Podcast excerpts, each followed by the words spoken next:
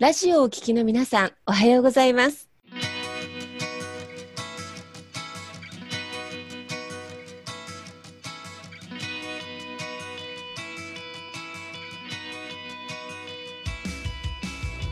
FM 那覇より毎週日曜日9時30分からお届けしております坂本典彦のラジオ経営塾が今日も始まりましたこの番組は20年間で1万人の起業家、経営者を指導してきた坂本典彦先生があなたの経営に役立つヒントや最新の情報をお届けする番組です。坂本典彦のラジオ経営塾。今日も最後までお楽しみください。今日も始まりました。坂本典彦のラジオ経営塾。パーソナリティは中田民子と根葉智美がご一緒させていただきます、えーでは坂本先生根葉さん今日もよろしくお願いいたしますお願いします。えー、早速ですが、今日はですね、素敵なゲストをお迎えしております。えー横山経営、えー取締役、横山なるとさんです。えー経営コンサルティングと人材育成をされていらっしゃいます。で面白いことにですね、15年以上、えー孫社安岡正宏さんという東洋哲学を研究されていらっしゃって、その東洋哲学をコンサルティングや人材育成のベースにされていらっしゃいます。そして最近はですね、執筆も、えー、執筆にも励まれていらっしゃるということで、えー、横山さんお願いしたいと思います。よろしくお願いいたします。はい。よろしくお願いいたします。それではですね、あの、横山さん今日はありがとうございます。で、今日は、えっと、横山さんは東洋哲学の専門ということでですね、えー、まあ、孫子から学ぶコロナ時代の経営論という形で、まあ、今、まあ、コロナの時代で、まあ、皆さんいろいろ経営とかが、あの、いろいろ変化してると思うんですけれども、まあ、そういった時代の中で、えっと、まあ、このね、東洋哲学というね、まあ、あの、まあ、中国のもう2000年とか2500年前ぐらいの、まあ、思想なんですけども、まあ、そういった、えー、まあ、思想がどう今のこの経営に役立つのかっていうところですね。で、やっぱりでもこのね、孫子の兵法とかもまあ長年もずっと残ってきてるものだと思うんですけれども、まあそういうね、普遍的なあの経営の心理ですね。これを、えー、まあ今のこのね、あの多分いろんな悩んだりとかね、あの方向転換しようとしてる経営者の方にまあ役立つような形で今日は、えー、横山さんにいろいろお話し出したらなと思いますので、ぜひよろしくお願いします。はい。よろしくお願いいたします。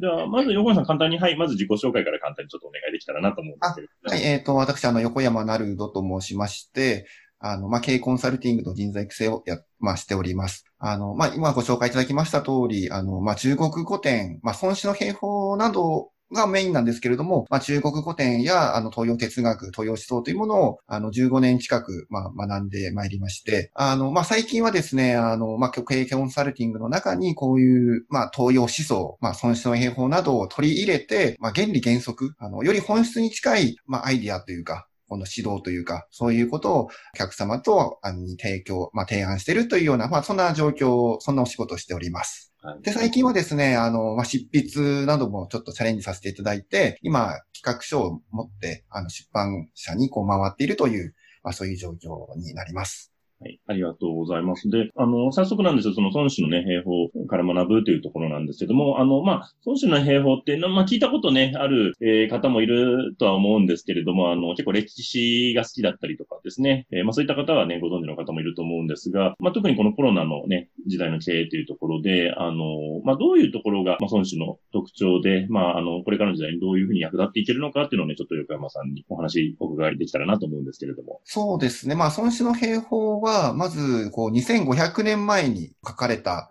まあ、書物なんですけれども、世界最高の、まあ、戦略書でありながら、また世界最古の戦略書と言われていて、で、今現在、例えばアメリカの軍隊ですとか、あと、まあ、経営者であれば、孫正義さんとか、ビル・ゲイツさんとか、あの、非常にこういう、まあ、すごい経営者の方がやはり学んでいると。あの、何が書かれているかというと、大きく分けると2つ書いてます。戦わずして勝つ方法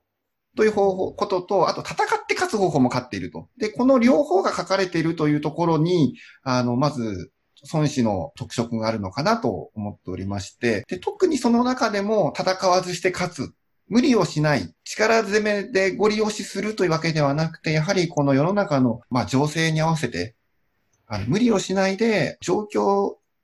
戦いやすい状況を作っていく。自分にとって無理のない状況を作っていくというところに、まあ、孫子の兵法の、あの、面白さというのがあるんじゃないのかなと。そうですね。まず、まあ、今成功している、まあ、コロナの時代であっても、成功している会社って、まあ、たくさんあると思うんですけれども、それはもう、孫子の兵法、まあ、中国古典から見るとですね、非常に、あ、面白いなと思うところがあるんですけれども、まあ、簡単に言うと、この本質的なところに投資している会社は、あの、こういうようなコロナの時代になると逆にうまくいくっていうようなことがあるんじゃないかなと思っております。はい、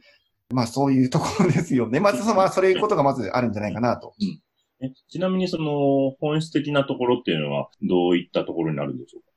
そうですね。まずそれは、あのー、まあ、例えば経営者の、まず人間性っていうものもあると思いますし、従業員の人間性っていうものもありますし、まあ、そこからお客様とか地域社会を大事にするというような、その理念だったりとか、社風だったりとか、あの、そこから、まあ、お客様のためにっていうところから発展してたビジネスモデルとかサービスがあったりとか、そういったものを、まず本質的に大事だよということを、あの、考えている会社、まあ、ベタではあるんですけれども、まあ、孫子の兵法だと、まずこの、道、天、地、小法というものが大事だよって話なんですけど、その、まず道っていうところですね。うん、まず道というところを大事にしなさいっていうところがまずそうなんですけれども、あの、そこを常日頃大事に考えて投資している会社は、コロナのような、あの、逆風が吹くと、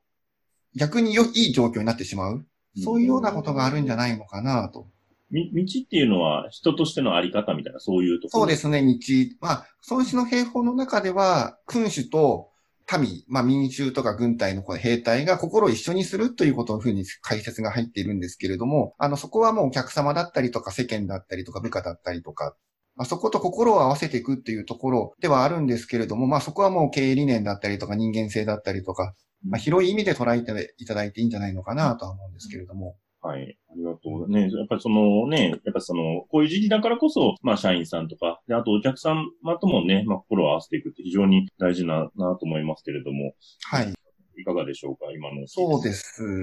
ね。まあ、まず本当にそこが大事ですよねっていう、まあ、それでになってしまうんですけれども。うん、で、まあ、これは孫子の兵法というわけではないんですけれども、この東洋思想って、引用理論で書かれてるんですね。多くの書物が、まあ、例えば論語もそうですし、老子っていう書物もそうなんですけれども、でこの引用理論っていうのが中国古典全般の土台になっているんですけれども、じゃその引用理論って何かって話をすると、まあ、陰っていうのは、まあ、女性とか、そういう、まあ、どちらかというとマイナスとかって形ですね。で、陽っていうのは男性的なもので、プラスっていうようなイメージだと思うんですけれども、この陰と陽っていうのはプラスマイナスで、じゃあどっちが上とかどっちが下ってわけではなくて、陰的なものと陽的なものというものがありますと。で、これ両方大事なんですけれども、陰的なものが本質。樹木で言うと根っこの部分が大事ですよと。で、で、陽の部分は枝葉っていう形になってくるんですけれども、この両方大事な中でも、この陰的なものを大事にすることによって陽を発揮していく。このバランスは、まずどの中国古典を読むにあたっても非常に背景的に土台になっているところであるんですけど、この陰というものをどれだけ大切にできるのかっていうことが底力とかまあ、自力というところにつながってくるんじゃないのかなと。そうですね。いや、なかなかね、あの、普段だとね、その、用というか、まあ、いわゆる目に見えるところみたいな感じですかね。はい。なんかそういったところがね、やっぱりその、まあ、経営とかでも、やっぱり非常に、まあ、大事になるでしょうし、はい。ところなんでしょうけど、まあ、こういうやっぱり危機のね、コロナの時代っていうことで、まあ、いろいろ危機の時代だからこそ、やっぱりその本質的な部分、その目に見えないところでの、まあ、考え方とか思考みたいなのが、やっぱり大事になってくるっていうところですね。そうですね。うん、あの、まあ、営業コンサル、まあ、経営コンサルのお仕事をさせていただいていると、うん、コロナの前ってどちらかというと、まあ、イケイケどんどんで、まあ、どれだけの、まあ、行動量を行うのか、で、どれだけその数値管理をして確率を良くしていくのか、実行していくのかと。いうような、あの、指導が、まあ、非常に多かったのかなと思うんですけれども、コロナに、まあ、なった瞬間に、まあ、単純に、その実行すればいいと。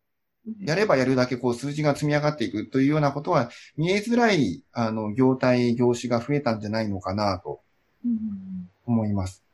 なので、まあ、これからの時代というのは、あの、ただ、がむしゃらに営業活動をすればいいというわけではないんじゃないのかなと。ありがとうございます。はい。そうですね、はさんなんか、ここまで聞いて、はい、あありますでしょうか？そうですね。本質ってキーワードすごい大事だなって思って、なんか会社で働くと、なんか言葉ではお客様を大事にとか地域を大事にって、割となんか聞くことは多いかなって思うんですけど、どこまでそこに、あの、それこそ心の部分で寄り添えてるかっていうのが、多分、この、さっきおっしゃってたみたいにコロナになって、なんか、くっきり分かれたというか、本当に寄り添ってた会社が、こう、残っていってる。しっかり地に足つけて、今もちゃんと活動できているような感じがします。そうですね。まさしくそうだと思います。うんうんですね。いや、そういったところってすごく大事ですよね。え、その、まあ、陰の部分と陽の部分をね、大事、まあ、陰、特に陰を大事にしていくっていうところだと思うんですけれども、あの、まあ、ここからじゃあさらにそのね、陰をどういうふうに活かしていくかみたいなのが、またさらに大事になってくるかなと思うんですが、あの、よりそれをどう知恵で活かしていくみたいなのは何かありますでしょうか？はい。そうですね。まあ本当に、あの、まあなかなかじゃあその因果系に活かしていくっていうところは、なかなかね、こう目に見えるところっていうわけではないんですけれども、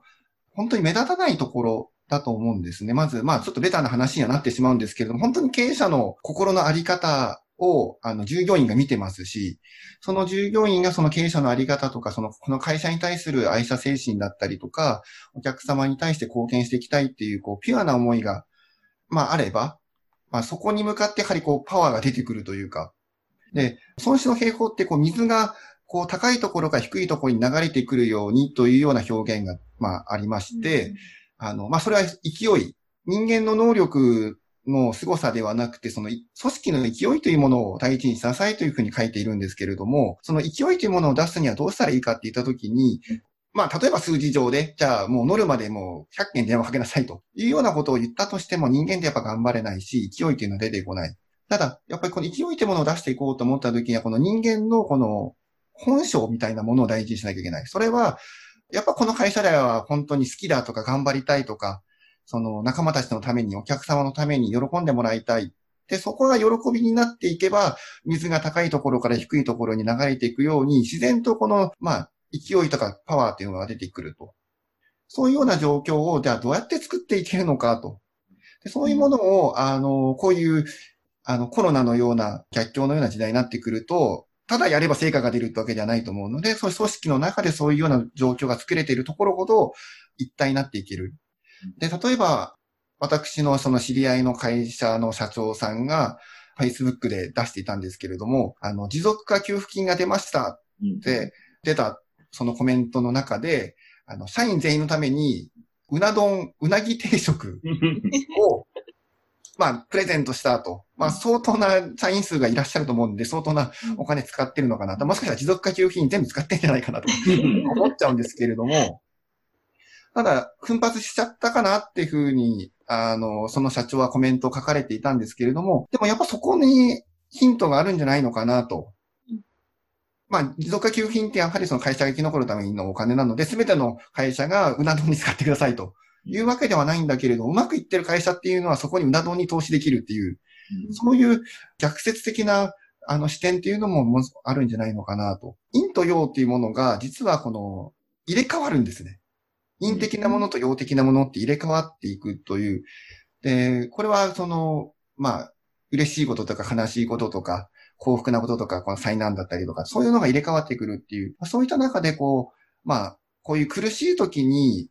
あの、そういうような発想ができるということが、災い転じて福となすっていうところにつなげていくっていう、そういうことなんじゃないのかなと。まあ、平方っていうわけではないんですけれど、一つの考え方として、あの、そういううまくいっている会社というのは理屈じゃなくて、そういう人を大事にするとか、投資するところっていうのが、ただこうがむしゃらに頑張ってる会社とちょっと違うのかなと。いやでも大事ですよね。なんか苦しい時はね、まあ、どうしてもね、経営者も本当人間ですから、ね、自分の利益とかね、まあ自分の、まあ、保身ではないですけれど、やっぱり、まあ、自分いかに守るかっていうところにね、目が行きがちですけど、まあ、そういう時だからこそ、そうやって、まあ、社員さんとか、ね、関わってくれる人に、あの、対して、まあ、奉仕するというか、貢献するっていうスタンスですよね。やっぱそこを持ってると、やっぱエネルギーの流れがなんか変わりますよね。そうですね。うんうん。いや、それはすごく、あの、参考になるなと思いますが、うん、中田さん、いかがでしょうか、ね、今、横山さんの言葉一つ一つ噛み締める覚えでお聞きしたんで、でも本当にこのコロナでね、いろんなこと強制的に変化がある中で、確かになんか迷われてる経営者様とか、今まで通りにいかなかったりとか、本質っていう言葉も聞くんだけど、だったらどうやって本質で追求すればいいのっていう、術がわからないっていうね、リーダーさんもすごく多いんじゃないかなと思うんですよね。でも今お話をお伺いしたら、その東洋哲学の中の潮流にすごく大きなヒントがあったり、もしかしたら今お聞きになってる社長さんいらっしゃったら、その突破口がその中にすごく隠されてるような気がして、ね、ワクワクしながらお話を聞かせいただいておりました。ね、なんか本当にこういう、あのー、僕らもね、普段豊洲層ってなかなか、あのー、馴染みがね、ない方も多いんじゃないかなと思うんですけれど。そうですね。はい。えでもなんかそこが、やっぱ長くね、2500年以上前からこうやって残ってるっていうのが、まあそれだけでもね、歴史がその価値を証明してくれてるっていうのはすごくありますよね。そうですね。うん。ありがとうございますね。そういった中で、えー、ね、あの、まあ、さらに、その今のこの経営者の方をが、まあ、このね、孫子の兵法とかそういうのを活かしていく上で、あの、もしそれ以外にもなんか他になんか大事なポイントみたいなのがあればちょっと教えていただけたらなと思ったんですけれども、はい。そうです。まあこれ、孫子の兵法の話をするときに、まず、こう、どんな時でもまあ必ず話す鉄板ネタではあるんですけれども、はい、まず、こう、たた、勝てる状況を作ってから戦えっていうのが、これまあ絶対的な法則でして、うん、戦ってから勝ちを求めるなってまず勝てる状況を作ってから戦えっていうのが、まあ非常に、こう、孫子の兵法の、まず、もう、その孫子を使って思考するときに、まずその状況を作れるかどうかと。で、その状況を作れないときは戦うなっていうのがまず根本的にあって、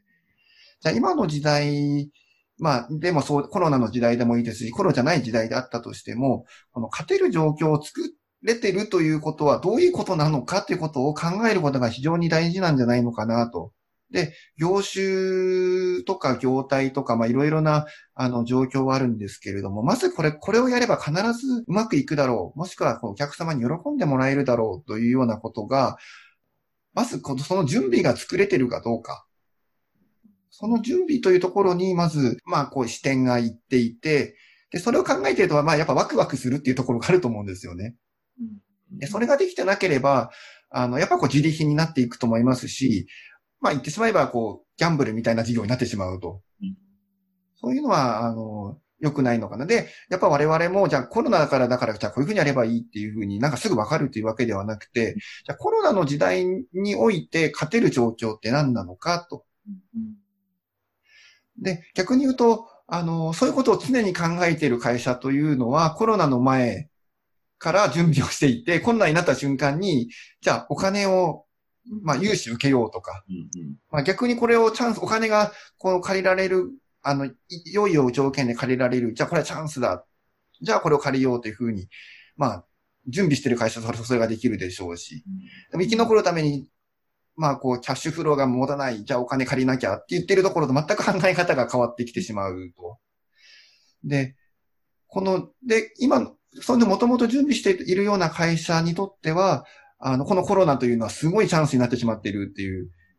まあ、そういうところがまずあるんじゃないのかな。で、まあもちろんそんな会社、いい状況の会社さ、会社だらけではないので、じゃあそんな中で、じゃあ、勝てる状況っていうのは何なのか。そこを頭を使って考えていくっていうことが非常に、まず大事なポイントなんじゃないのかなと思います。ありがとうございます。でも本当それすごく大事ですよね。勝てる状況をまず作るっていうのをね。で、もう僕もこれ、僕も結構どっちかというと、なんか勢いで先に突っ走っちゃうタイプなので、あの、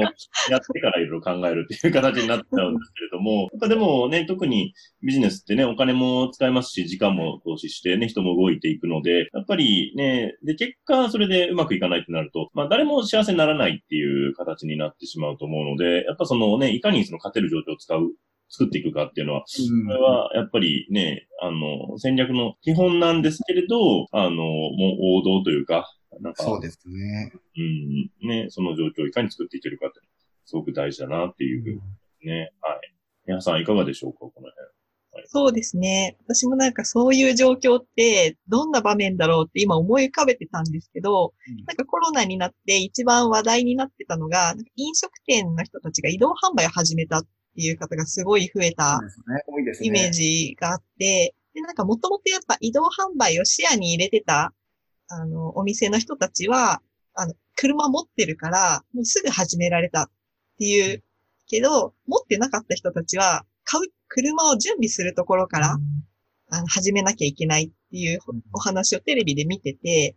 もうそもそも車準備するのに200万ぐらいかかるとか、うん。もうそれだけでも、なんかもう大変そうだなってすごい思ってたんですね。今のお話聞いたらなんか私はそれが一番パッて思いついたんですけど、やっぱりそういうね、なんか、あの、いかにね、その準備、事前に準備しておくかっていうのはすごく大事でしょうし、まあ、こういうね、形で、えー、なんでしょうね。まあ、こういった、まあね、まあ、このコロナの時代って、まあ、結構ね、本当に、あの、突然ね、やってきたんでね、なんか準備が間に合ってない方もいらっしゃると思うんですけど、まあそういう時代の中でもね、いかに戦略を持ってね、できるのかっていうのはすごく大事なところだなというふうに思いますね。はい。ありがとうございます。あの、横山さんのね、お話ね、あの、まだまだお聞きしていきたいなと思うんですけれども、ぜひね、あの、次回もまたね、あの、えー、ゲストでお越しいただけるということで、えー、ぜひね、やっていけたらなと思います。で、えっと、で、最後ちょっとご案内ということで、はい。高田さんの方からご案内、えーよろしいでしょうか？はい。はい、今日は素敵なご案内がありましてですね、あの、今日ゲストとしてお迎えしている横山さんから、あの、リスナーの皆さんにプレゼントをご用意ご用意していただいています。今、あの、東洋哲学、ね、今日一日目すごく深くおか語っていただきましたが、今執筆されている途中の人間学教室、ね、本当にね、素敵な本なんですが、えーこの第2章まで、特別レポートをですね、ご関心がある方にプレゼント、えーされます。えーこれは9月いっぱいで、えーメールの方にですね、えーこのレポートを希望ということで、お名前、あとご連絡先等々をお寄せいただければと思います。えーこれ、アドレスがですね、info アットマーク横山 -ka.com えー KA は KEIEI.com という形になります。横山さん、本当にありがとうございますはい。あの、ぜひ感想いただけると嬉しいです。そうですねす。ありがとうございます。どんな内容なのかをちょっと簡単に教えていただけると嬉しいなと思います。そうですね。あの、人間学教室という、まあ、仮題ではあるんですけれども、あの、まずこう人間学、あの、二分の人、まあ、人間力とか、こう人間性というのをどうやって高めていくのか、まあ、そういったものを、あの、ちょっと書いているんですけれども、特にですね、この東洋哲学って、に人間力と仕事力がある人を人物と言うんですけれども、この人物になるためにはっていうことをよくこう、テーマとしてあるんですね。で、その人物になるっていうテーマで書かれてるんですけれども、あの、まあ、自分の実体験を、あの、交えて書いてるというところで、あの、まあ、なんかすごい、こう、学者さんだったりとか、すごい経営者ってわけじゃなくて、本当にもう全然大したことない人間がどうやって、まあ、その人間学というのをこの自分に、あの、まあ、身につけていったのかっていうところを、あの、ちょっと書いてありますので、そこをちょっと参考にしていただけたらと思います。ありがとうございます。じゃあ、これからの方々がそうやってね、人間学を身につけて、そういう損失とかね、あの、まあ、それこそビル・ゲイツみたいなね、経営者を目指す方にはもう本当必読の書になるというような形ですかね。はい。ぜひぜひね、あの、横山さんの方にね、お問い合わせいただけたらなと思います。はい。えー、はい、そんな感じで、あ、僕が締めそうになっちゃいましたが、はい。あ はい、えっ、と、最後に実。はこれ私少し読まさせていただいたんですけど、すごくあの、東洋哲学だから敷居が高いではなくて、すごくわかりやすいので、多くの方がお読みいただければなと思います。はい。えー、横山さん、坂本先生、山さん、お答えいただき、いろいろありがとうございました。ありがとうございます。はい。ありがとうございました。えーこの番組では、え企業や経営についてのご質問を募集しております。こんなことで悩んでいます。こんな場合はどうしたらいいの？などなどご質問がありましたら、ぜひ番組宛てに送ってくださいね。えーご質問の宛先は、立志財団のホームページより、お問い合わせの欄からご質問ください。えーその時には、ラジオ経営塾についてとお書きください。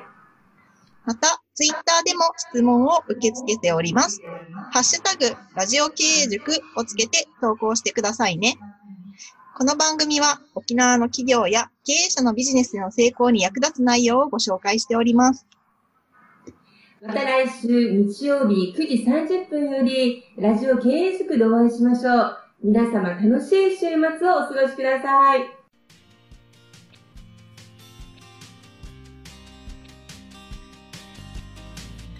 この番組では企業や経営についてのご質問を募集しておりますこんなことで悩んでいます。こんな場合はどうしたらいいの？などなどご質問がありましたら、ぜひ番組宛てに送ってくださいね。はい、えー質問の宛先は立志財団のホームページよりお問い合わせの欄からご質問ください、えその時には、えラジオ経営塾についてとお書きください。また、ツイッターでも質問を受け付けております。ハッシュタグ、ラジオ経営塾をつけて投稿してくださいね。この番組は沖縄の起業家や経営者のビジネスの成功に役立つ内容をご紹介しております。また来週日曜日9時30分よりラジオ経営塾でお会いしましょう。皆様楽しい日曜日をお過ごしください。